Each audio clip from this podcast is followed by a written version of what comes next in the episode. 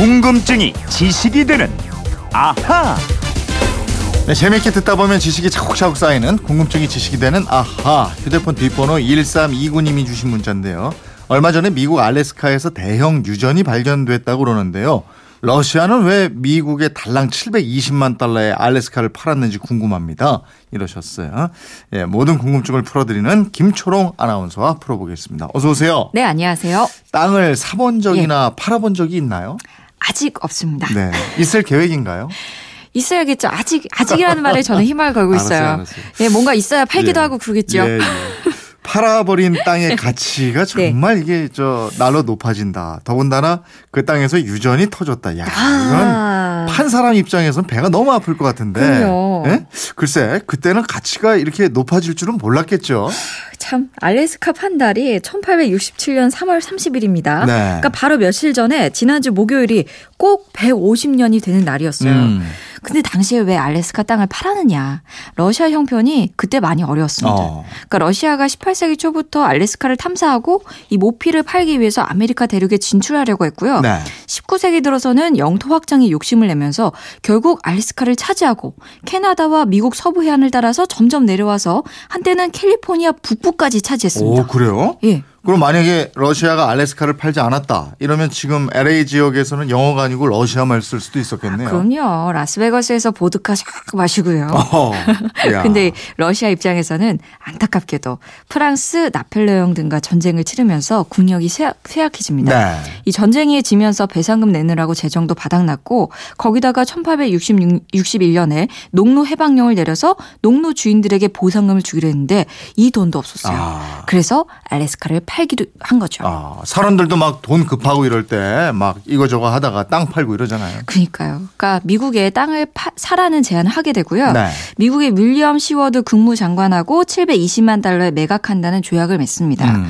알래스카 면적이 약 152만 제곱킬로미터니까 땅 가격이 1제곱킬로미터당 4.74달러였습니다. 야, 지금 이게 지금 생각하면 헐값이잖아요. 예. 근데 그때는 어땠나 모르겠어요. 그때는 헐값이 아니었을지도 모르겠어요. 그렇죠. 그리고 그 당시에 땅을 매입을 주도 한 시워드 장관이 미국에서 엄청난 비난을 들어야 했어요. 네. 아, 그랬어요? 이 얼음판으로 뒤덮인 황무지를 사서 이거 어디다 쓸 거냐. 아. 그래서 이 거래가 시워드의 바보 짓이다. 이런 별명을 불렸고 예. 알래스카를 시워드의 아이스박스다.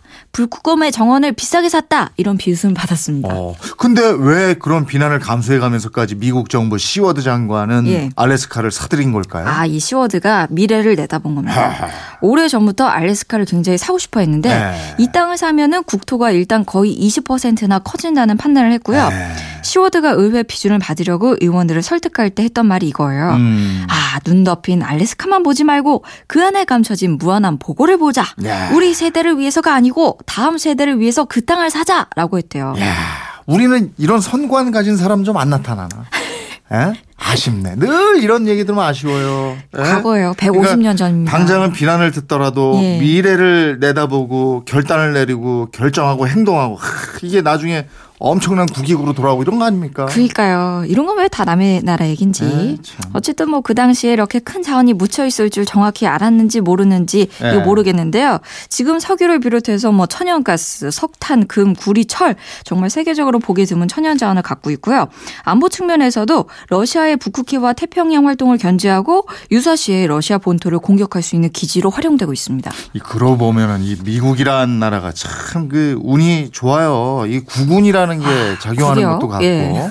이 알래스카 말고도 미국이 사들인 땅이 더 있잖아요. 예, 더 있습니다. 이 알래스카 매입이 가능했던 것도 그 이전에 있었던 루이지애나 매입 영향이라고 할 수 있겠어요. 네. 루이지애나 매입 조약을 맺은 게 1803년이고 프랑스 나폴레옹한테 샀는데 음. 미국은 이 땅 매입으로 국토가 두 배로 불어납니다. 네. 왜냐하면 당시 루이지애나는 현재 미국의 15개의 주에 걸쳐 있는 엄청난 규모의 땅이었거든요. 예. 그럼 이 루이지애나 주 예. 여기 이 안에 뉴올리언스라는 데도 있고 그죠? 이 네. 지금의 주는 뉴올리언스를 중심으로 하는 원래 루이지애나 지역의 남단일 뿐입니다. 네. 1803년 당시에는 미국 영토와 맞먹는 크기였어요. 어, 그 정도로 컸어요. 엄청나게 야. 크죠. 그럼 나폴레옹이 미국을 큰 나라로 키워준 셈이 되네. 예, 그죠? 그렇죠. 그 미국하고 프랑스 관계가 원래 관계가 좋았나요? 사실 미국을 좋아해서라기보다 영국을 견제하고 대항하기 위해서 미국을 도와준 측면이 있습니다. 네. 프랑스가 1760년 전후로 해서 아메리카 대륙에서 영국하고 전쟁을 벌이다가 패배를 해요. 캐나다를 영국에게 그리고 남쪽 지역과 쿠바 등은 스페인에게 빼앗기는데요. 네. 나폴레옹이 정권을 잡은 다음에 이 지역을 되찾기 위해서 뉴 올리언스를 공략하기 시작합니다. 네. 근데 프랑스가 이렇게 움직이니까 미국 발등에 불이 떨어지게 된 거죠. 어, 프랑스가 뉴 올리언스를 되찾은 게 미국의 큰일이 된다? 예, 예. 네. 그 뉴올리언스가 프랑스 수중에 떨어지게 되면은 미시시피 강에서 시작돼서 뉴올리언스 항구까지 이어지는 물류가 완전히 차단될 수가 있거든요. 네. 그래서 미국의 제퍼슨 대통령이 프랑스에 뉴올리언스를 건들지 말라. 음. 계속 그러면 영국하고 동맹을 맺겠다. 이렇게 대응한 한편으로 아. 이런 제안도 합니다. 예. 적절한 가격에 뉴올리언스를 매입하겠소. 어, 그러니까 미국이 먼저 매입 제안을 하는군요. 예. 근데 뉴올리언스만 사겠다?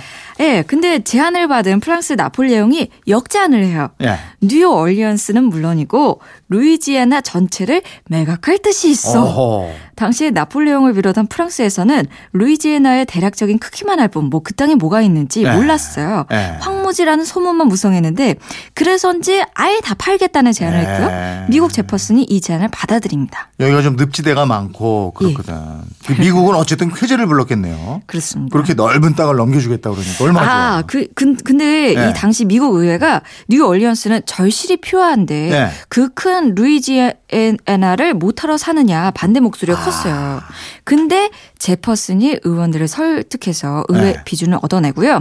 미국은 이후에도 플로리다 지역을 스페인한테 사고 음. 캘리포니아 지역도 멕시코로부터 넘겨받거나 오. 사들이는 등의 방법으로 지금의 영토를 만들어냈어요. 그런 배경이 있었기 때문에 알래스카 매입도 가능했던 거군요. 그렇죠. 근데 후대 역사가들은 만약에 이 루이지애나 매입이 없었다면 예. 미국이 아메리카 유일의 강대국이 되지 못했을 것이다. 음. 아메리카도 아프리카처럼 유럽 열강의 싸움터가 됐을 것이다. 이런 평가를 하고 있습니다. 적절할 때 그러니까 사들인 거네. 그렇죠. 지금도 이렇게 나라 간에 땅을 사고 팔고 이럴 수 있나요? 가능하죠. 국가끼리 조약을 맺으면 네. 가능은 합니다. 근데 그때는 무력으로 영토를 확장하던 제국주의 시절이었고요. 네. 만약에 지금 땅을 판다면 그거를 받아들일 국민이 있을까 그렇지. 싶어요. 그러니까 네. 국민 여론 때문에 이게 결코 쉽지 않을 것 같습니다. 네. 우리 백두산 전체를 좀 샀으면 좋겠는데. 저쪽. 주, 쫙 중국. 넘어까지요. 그쪽까지. 그렇죠. 그러면 좋겠죠. 예전에 우리 그, 그때 영토 넓었을 때처럼. 어, 어쨌든 진짜 전쟁하지 않고 조약 계약만으로 강대국이 된 미국 얘기 참 재밌네요. 1329님 궁금증 풀리셨어요? 저희가 선물 보내드리겠고요. 지금까지 궁금증이 지식이 되는 아하 김초롱 아나운서였습니다. 고맙습니다. 고맙습니다.